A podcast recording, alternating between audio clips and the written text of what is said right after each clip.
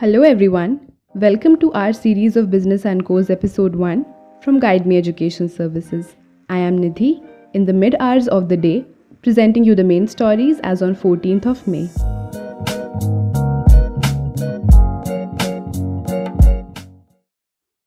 The rating agency Moody's has cut the gross domestic product forecast of India for financial year 2022 to 9.3%.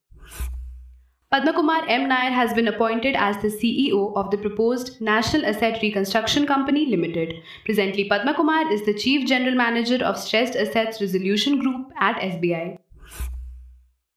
The Reserve Bank of India has appointed Jose Kattoor as Executive Director. Prior to being promoted as ED, Mr. Kattoor was heading Bangalore Regional Office of the Reserve Bank as Regional Director for Karnataka. Nomura is a Japanese brokerage having its headquarters in Tokyo. Nomura has cut the GDP growth estimate of India for the current 2021 to 2022 fiscal to 10.8% from the earlier projection of 12.6%. The cut in the GDP rate is due to the impact of the second wave induced lockdowns.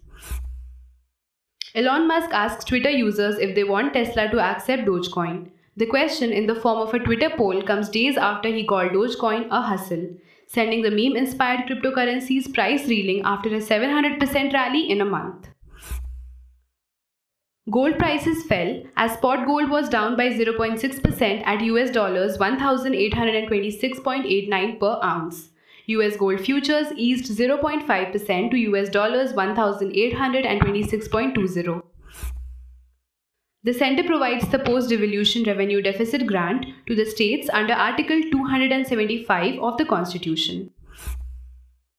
Pfizer CEO said that low and middle income countries had opted not to order the company's COVID 19 shot. Most countries which he contacted decided to place orders with other vaccine makers either because the underlying technology used in Pfizer's shot was still untested or there were local production options available.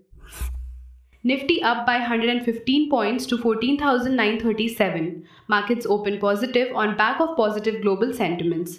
Now Nifty is heading towards its very important levels of 15,050 and 15,100. If it is able to give closing above these levels, then we can see a fresh up move in Nifty.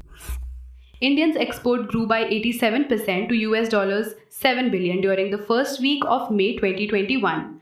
The president of FIEO, SK Saraf, said that the exports growth is encouraging and order books of exporters are healthy. Yes Bank share crashed over 13% after the lender reported a rupees 3790 crore loss in the March quarter against a profit of rupees 2665 crore in the year ago period. Groww recently raised $83 million in a funding round led by Tiger Global, pegging its valuation at $1 billion, ET reported April 8th. The company is one of the fastest growing investment platforms with over 10 million registered customers. Fuel prices hit record high after third consecutive hike.